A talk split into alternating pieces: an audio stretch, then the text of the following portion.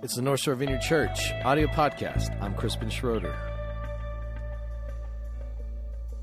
Today on the podcast, we're uh, taking a bit of a break from the Gospel of John. The title of today's message is A Satisfied Soul. We'll be looking at a proverb from Proverbs chapter 27 and contrasting that with the world that we live in, learning how to live a satisfied life. Not much to say other than that, so let's go ahead and head over to 525 East Boston Street in downtown Covington, North Shore Vineyard Church. Thanks for listening.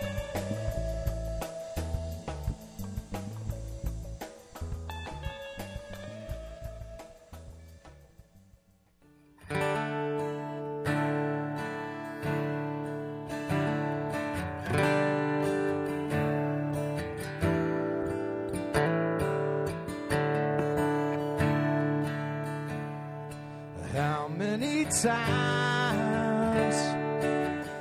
have you heard someone say,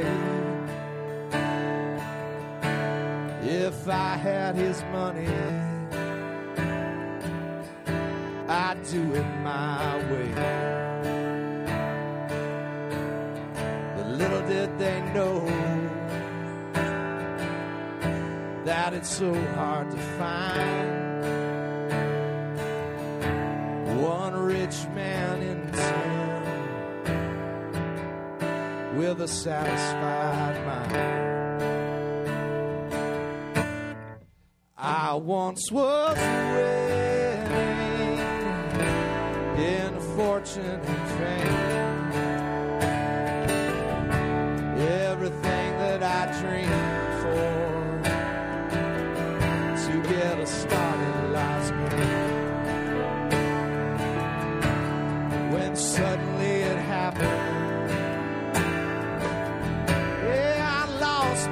time, but I'm richer by far.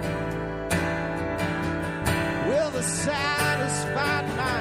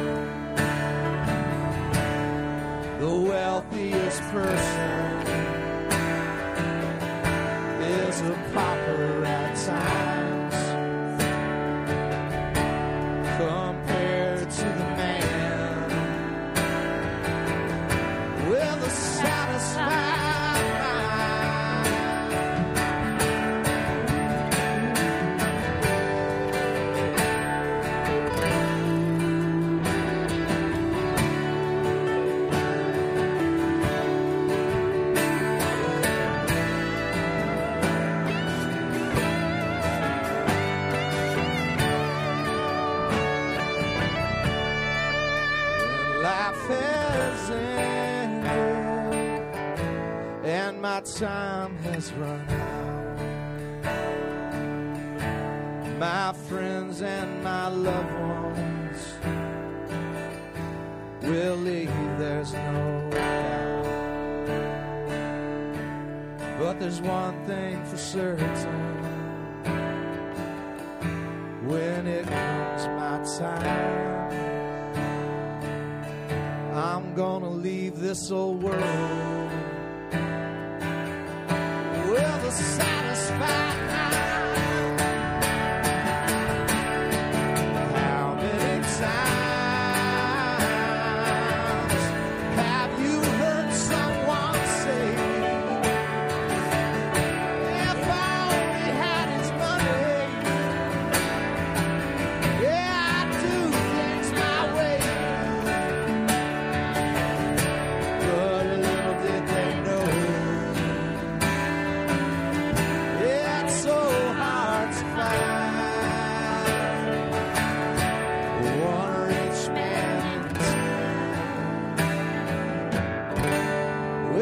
satisfied mind.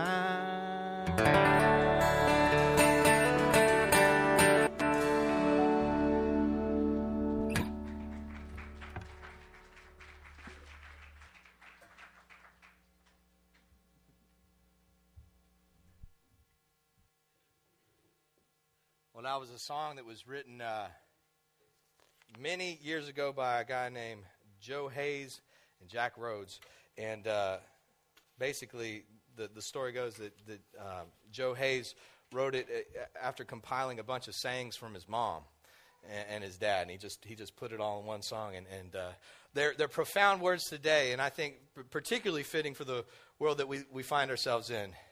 You know, you can have all the riches in the world, but if you ain't got a satisfied mind, you got nothing. And it's, it's uh, uh, quite, a, quite an interesting thing to consider right now as we've just come through not only Thanksgiving but Black Friday, that, that we're coming into the, the, the, the part of the year where you know, the advertisers, the, uh, they, they just try to push every button they can to keep you in a perpetual state of dissatisfaction so that you're going to go buy more stuff. Because the, the idea is that if you just buy this thing, it, it's going to be, your, your life is going to be much better, right? You never see a, a a beer commercial with an old ball guy just sitting on a couch drinking beer alone, right? Though that's probably more likely 90% of the reality out there. Now, what you see is a, a young average looking guy who pops open a can of Bud Light, and all of a sudden he's surrounded by supermodels and bikinis on a yacht, right? You never see the reality in the, the Diamond is Forever commercials, right? You know, they, they have these, these commercials. Every kiss begins with Kay. And, and, and the way these commercials are presented is like, guys, this is the this is the silver bullet to save your, your, your whole marriage. If you get this little thing, man, all your problems are over. But reality is, you buy that ring and you're going to spend the next four years paying that thing off. Long after your wife is grateful for it, you're still having the financial stress on your marriage. but everything in our world is, is pushing those buttons to try to keep us dissatisfied, to keep us grasping, pushing the buttons, our, our, our base desires for power, for prestige, for connection. And they exploit those desires to try to keep us dissatisfied. So we're always reaching for other things. When ultimately, the only thing that can truly satisfy us is a connection with God. That's what we're wired for, as, as uh, Adam Russell, our guest speaker last week, said. We, we are actually created with a capacity to enjoy God. It's hardwired into our brain. Neurologists are, are discovering this about our brain. There's parts of your brain that, that light up when you worship God. When you pray, when you meditate on God, there's actual portions of your brain that, that, that will light up only in those times. I, I think it's quite funny that, that, that Thanksgiving, I think Thanksgiving is one of the most amazing holidays that we have in the United States. I mean, isn't that cool? When you think about it, like, how cool is it that, in spite of all the problems that we have in the United States, that we came up with this cool holiday where we stop everything just to be thankful? We ought to do that like every couple of months. We ought to have Thanksgiving like, like every few months. Like, let's just stop everything. We're going to get together with family. We're going to remember why, you know, the, the important things in life. Don't, don't you find that kind of happens on Thanksgiving? You get around, maybe you, you don't know my family. I'm glad it's over with. No, uh, but, but, but by just pushing pause on everything, getting together with, with our friends, our loved ones, we, we start to realize we, we reconfigure our lives, uh, reorient our lives around the things that matter. We thank God. God, I, I thank you for all the blessings you brought into my life. But it's kind of ironic, though, isn't it, that the day after Thanksgiving is Black Friday, right? like, the most thankful day of the year is, is matched up with the most consumer driven, materialistic, crazy day of the year. And it, it, it's, it's easy for me to pick on Black Friday because, and, I'm, and this isn't a message against Black Friday, okay? Everybody raise their hands if you did some Black Friday shopping? Okay. Sinners! God hates you. No, just kidding. Uh, Black Friday is, in, in itself is not a bad thing, but it tends to bring out the worst in people, right? You've, you've noticed this? I just, last night, I, I just looked up for fun. Uh, I Googled in um, Black Friday bad stuff. I, I can't remember what I put in there. But all these stories, you know, I knew about the, the lady that got killed in a Walmart, you know, trampled a, a few years ago. And that was a horrible one. And, and people, people just kept shopping. She's died, and they just kept shopping because they had stood in line for that line. I don't care if there's a dead person here. I'm getting that $8 toaster. I read a, a, story last night about two guys in a Toys R Us that pulled out guns in a parking lot fighting over a toy. What's this tell your kids? What does this teach your kids, people? Pulling out guns to fight over a toy to give to your kids. It's like something's not right here. I even read a story about a woman who had a miscarriage during a Black Friday thing. She stood in line for so long, and then she starts going in, into uh, labor contractions and everything, but there were so many people she couldn't get out that she, she actually loses her, her baby. And so, Black Friday, it, it's, it's like one of these things that just tends to bring out the worst of humanity a lot of times. It's, it's not a, necessarily a bad thing itself. My Black Friday, I have to admit, I did some shopping. I uh, got in the recliner and I got on Amazon.com and I found three albums for four bucks each, and uh, so I was done in ten minutes. Uh,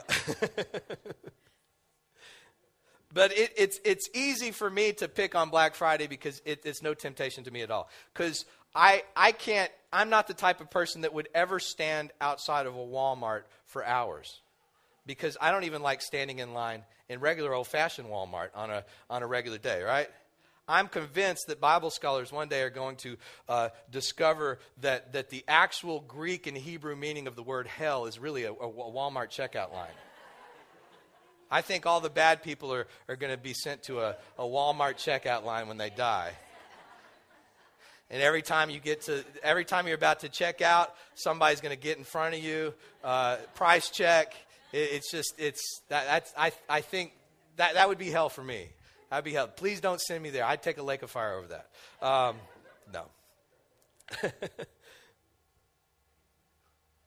but these things bring out kind of the, the, the dissonance in our world. We've got on on the one hand Thursday, which is about thankfulness, and then Friday, which is about consumerism, selfishness, getting getting mine, uh, uh, maybe trampling over other people to to get the thing that I want. And it's all really a manifestation of, of kind of this, this perpetual dissatisfaction that our culture keeps us in. So today I want to look at a, a passage from Proverbs 27, verse 7. I think it's in your um, outline there. A satisfied soul loathes the honeycomb, but to a hungry soul, every bitter thing is sweet. The satisfied soul loathes the honeycomb. If you don't know what that word loathes is, that's like hate. I hate it. I can't take any more of that. Uh, to put this in perspective, maybe you can remember how you felt Thanksgiving afternoon after you had turkey and dressing and mashed potatoes and sweet potatoes and green beans and all that stuff. And then you, you piled on a little pumpkin pie and a little pecan pie eh, I, I know where I was about that time. You know, about three thirty in the afternoon, sitting on the couch watching a football game. I don't care if em- Emeril Lagasse himself showed up at our house and cooked me a steak and, and sat it in front of me and went bam. I'd be like, it ain't going to happen. Get that away from me. I don't care if it's the best tasting dessert or anything. I, am completely filled to capacity. I'm completely satisfied. There's nothing that can, get, can take me any higher. You feel like that on, on Thanksgiving afternoon? Maybe, maybe you went beyond that. maybe it was Rolaids time. But the writer of this proverb says the satisfied soul, the one that's truly satisfied, man, honeycomb can't touch it. It's like, just get it away from me. I'm completely satisfied on the inside. But then he says, to the hungry soul, every the, the, to the hungry soul, every bitter thing is sweet. Have you ever been so hungry in your soul before that even bitter things start tasting good? You ever been like that? Oh, I have. Well, you know, when, when, when, when your heart starts to get eaten up with jealousy, You ever, you ever see a person you're jealous of? All of a sudden, something bad happens to them, and you're like, mm, that was sweet. Ooh, I'm glad she got what was coming to her. I'm glad she tripped and fell in front of everybody. Ooh, that just, that, that just tasted so good, right? Why does that taste good? Is it, is it because it's a good thing? No. It's because your soul is famished. You're hungry on the inside. And, and, and so when, when you're not being satisfied with God, it's like even bitter things begin to taste sweet. Perhaps you've been in an abusive relationship before. Maybe you are in today. And you keep coming back to this guy that just treats you like crap. It's because you're hungry in your soul. And it, it, it even, even things that, that are bitter begin to taste sweet. It ain't because it's good. It's not because he respects you and loves you and cherishes you and cares for you. It's, it's bitter, but it's all I got. The satisfied soul loathes the honeycomb, but to the, to the hungry soul, even the most bitter things become sweet. If you want to see this in, in real life, well, not really real life, reality TV, it's all about that.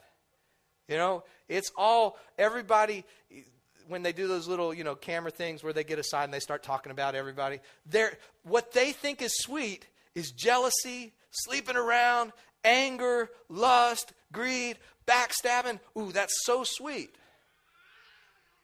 But you know what?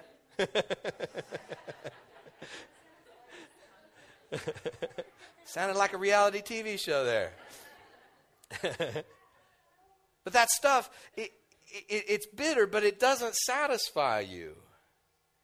It doesn't really do anything for you. It just keeps you perpetually wanting more. And isn't that the way sin is? Isn't that the way sin is, really? I mean, you look at the, the, the cardinal sins of the church you know, that the, the church has talked about for the last 2,000 years lust.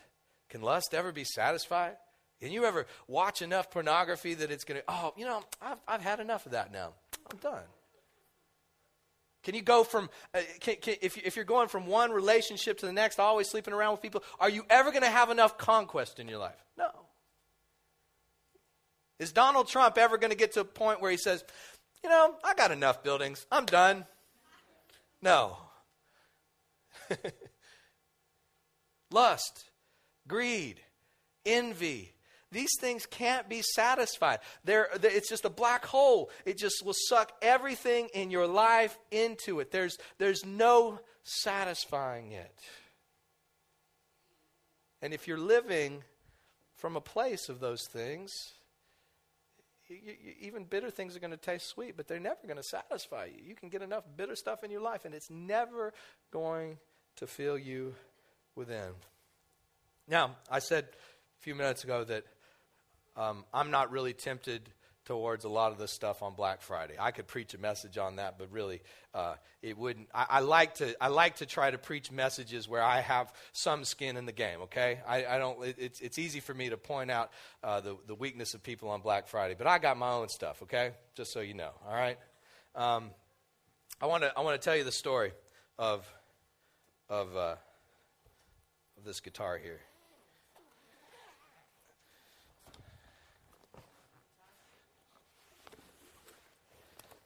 Let me get it out here. Okay, yeah. I like this guitar. Let's see. This goes up there. You want to hear the story behind this one? um, here, I'll, uh, oh, I thought I had a guitar stand right here. We'll just lean it up here. Um, I got this guitar about six months after Dina and I got married. And I, have heard of all kinds of people who have the first year of their marriage is like amazing, like, oh, we just loved each other, we're hanging out. And me and Dina did not get that package. we got the holy crap, what did we do kind of package. It, it was like, within within really literally a, a, few days of the honeymoon i'm like oh my gosh this is not what i signed up for who is this person we loved each other so much like a, a, couple of weeks ago and and had butterflies and now it's like sleeping with the enemy it's just like it, it felt like war you know it was just like this thing, there's just no chance that this thing's going to make it. And uh, put on top of that, we, me and Dana were both full time college students at SLU. And on top of that, I was a college pastor of a, of a, of campus ministry over there. So I, I was trying to lead a group of college students and pastor them. And I'm like, man, if they only knew what I'm going through, man, it's, it's, uh, it, it was really bad. And so here we are about six months into to marriage. I'm, I'm like, I'm emotionally spent. I'm worn out. I'm burned out. I'm tired. Uh, I, I just don't want to do this thing anymore. And spring break was coming up, and the guys in my band, Ben and Micah, my, my bass player and my drummer, drummer we, we had a band at the time, and we decided we were going to take a, a, a camping trip out to Big Bend National Park out in West Texas. We were going to go backpacking. And so I started thinking of this. You, you ever get in a point in your life you're so burned out and stressed out, and you start thinking of vacation, and you, you start you just start fantasizing all the time? Well, a lot of guys they get real stressed out and they, they may fantasize about another woman i started fantasizing about a guitar um, because that's what musicians do sometimes, you know. um, I, started thinking about this, this trip and, and fantasizing about backpacking, and, and I could see myself up on this mountain, just reading my Bible, talking to God. Everything's great. The birds are chirping. And then I thought, oh, what would make this fantasy even better is if I was up there and I had a guitar and I'm up on the mountain playing guitar and I'm writing songs. I'm like, oh, that would be beautiful. But I was like, I can't, I can't fit a guitar in my backpack. But then, no, wor- no, no worries, because I found out that, the, Taylor just started making this guitar called a Baby Taylor. And it's a small body guitar. And I was like, I could get one of those and put it in my backpack. And so then I began to fantasize about this guitar, you know, and I'm like, oh, that would be amazing. I, am a sick person. Um, and uh, my husband left me for a guitar. Uh, and the only problem was that, that I, I really, I'd said in my heart, I didn't ask God about it, I didn't ask my wife about it, but I'd said in my heart, I'm going to get this guitar. I'm going to make it happen. But the only problem was at that time, I, I think that year on our tax return, we brought in $6,000 for the whole year. like poverty line was uh, about 11,000 and we were like 6,000. I mean, we were poor. It was ramen, ramen noodles and spam chunks kind of poor. You know, like, like that, that was dinner every night. And so I didn't have any money, but then I remembered wait a second. When I bought Dina her ring for our wedding, they, they financed it through this uh, horrible predatory lending company, American General. And so I, I, I, called these people up. I said, hey, uh, I'd like to take out a loan for 400 bucks. And they're like, oh, yeah, we'd be glad to give you a loan. And so they gave me a loan for 33% interest rate. And you know it's sin. You know it's sin when you got to do something at a 33% interest rate. You know, you know like, like you just, I, I have invested myself in this fantasy. I'm going to make this thing happen. It's going to be beautiful. Me and this guitar are going to get together, and it's just going to be magic. And so I, I, got my $400 and I went down to this uh, music corner, uh, music store that used to be here in Covington, and I bought this guitar. And, uh, oh, whoops. Oh!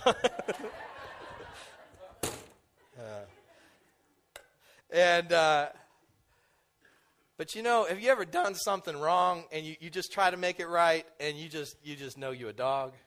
Like, I just knew I was wrong. Like, I, the reality was inside, this guitar represented escaping my life. It represented running away from the harsh realities of ministry, marriage, college, it represented some kind of ignoring my reality. It was based in, in fear and anxiety, it was based in, in envy. and so I finally get this guitar and I, I bring it home and I open it up. And as with any fantasy, when you finally step into that reality, it's, it's never as good as you kind of dreamed it was going to be. And so I, I got out this guitar and I started playing it. I'm like, oh, this is a pretty cool guitar. But I had that gnawing feeling like, you dog, why are you even playing this guitar? And I thought, well, okay, I'm going to I'm gonna play some worship songs. So, Lord, I lift your name on high. And I felt like God was saying, why do you want to worship me on this instrument? that you didn't even ask me about, that you know you was motivated by, by all these other things that had nothing to do with me. It was just your own selfish will, putting your family in debt. You're gonna you're gonna pay two or three times what this guitar cost by the end of 33% interest. And I'm like, oh, God, well, what do I do? Should I just give this guitar away? Maybe I could bless someone with it. And I felt like God said to me, the, the worst words I've ever heard God say, I want you to break the guitar. What, Lord? No, Lord. I really felt like I was saying, I want you to break this guitar and keep it. And it will remind you how useful you are in my hands when you are moved by impulses, when you're living by fear and anxiety, when you're not submitted to me in your life. How many songs can this guitar play? Beat on it.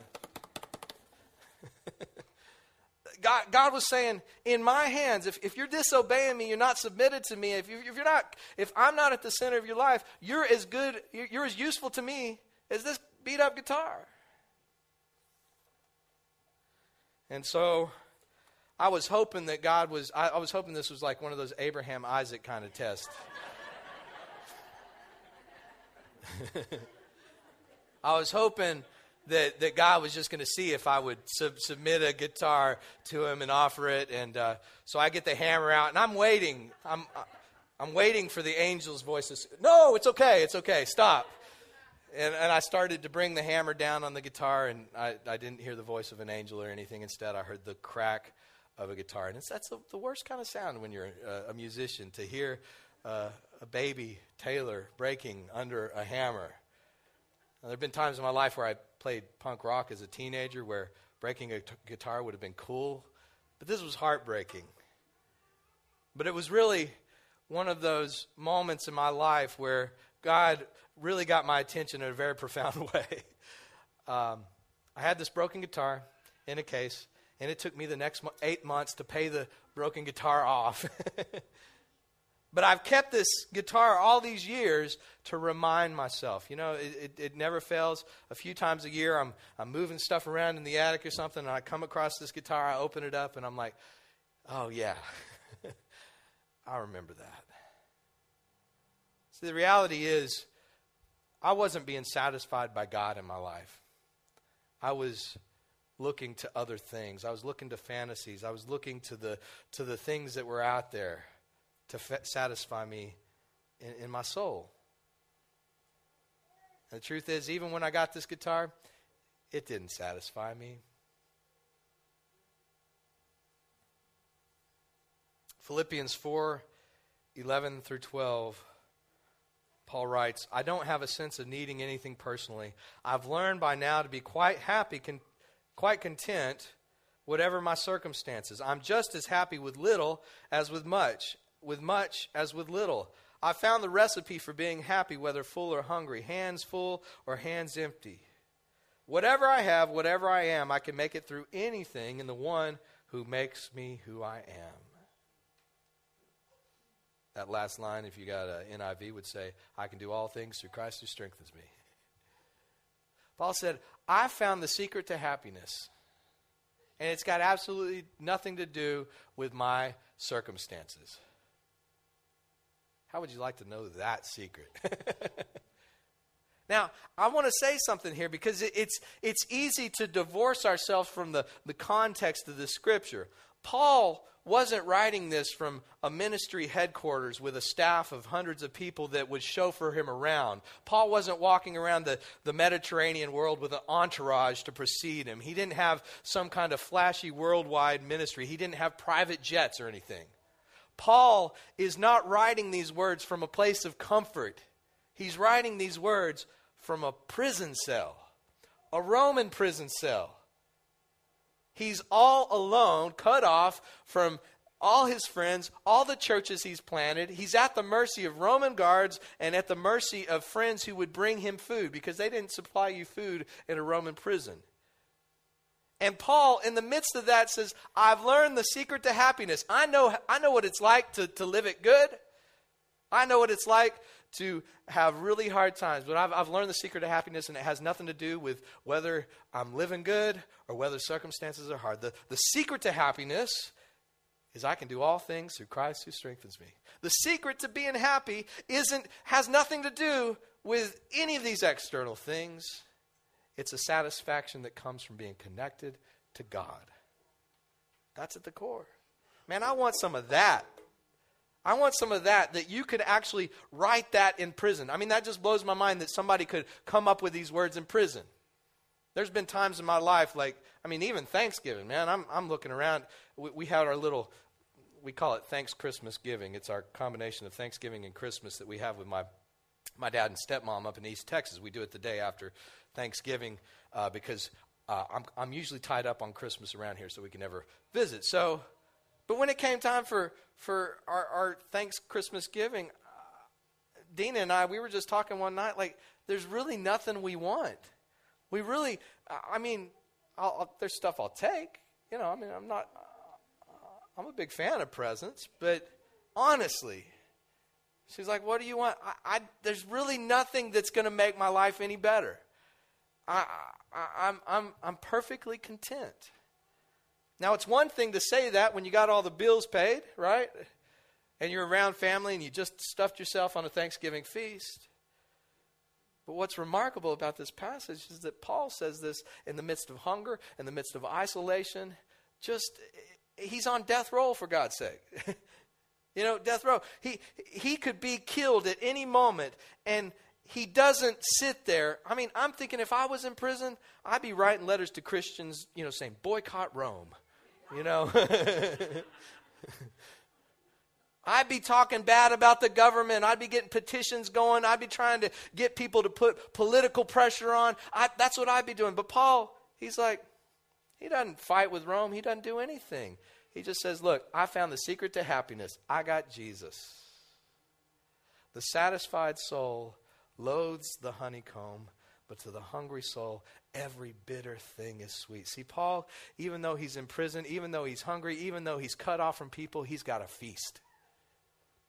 He's got a feast. Kind of like that psalm that says, You prepare a table for me even in the presence of my enemies. I can be surrounded by enemies, people that hate me, people that want to take me down, people that rejoice every time I trip and fall. And God's going to feed me, He's going to sustain me in the midst of that. That's good news, right? Don't shout me down all at once right now. That's good news. And I, I, think today we just need to reorient ourselves. You know, the next few weeks we're going to be um, looking at the, the, the, the revolutionary uh, story of Christmas. But I think even before we get into the Christmas story, we need to reorient our, our lives around what's important, you know? Because everything around you is going to try to get you to be discontent, to try to get you to grasp for more stuff. Like if you just get this boat, you just get this TV, you just get this ring, you just get this pair of boots, whatever it is for you, then you're going to be perfectly happy. And the reality is, it won't happen. As the song we opened with said, money can't buy back your youth when you're old, or a friend when you're lonely, or a love that's grown cold. The wealthiest person is a pauper at times compared to the man with a satisfied mind. This morning, I just want us to respond by worshiping the Lord together. So, why don't you stand up and, and we're going to sing one last worship song together.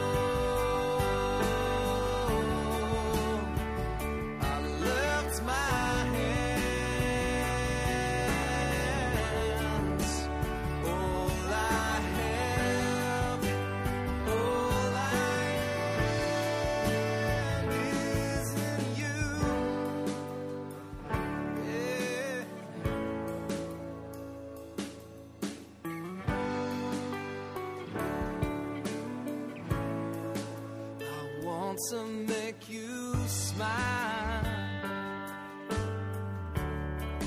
To honor you, my king. To give you back the love that you have lavished upon me. So I give you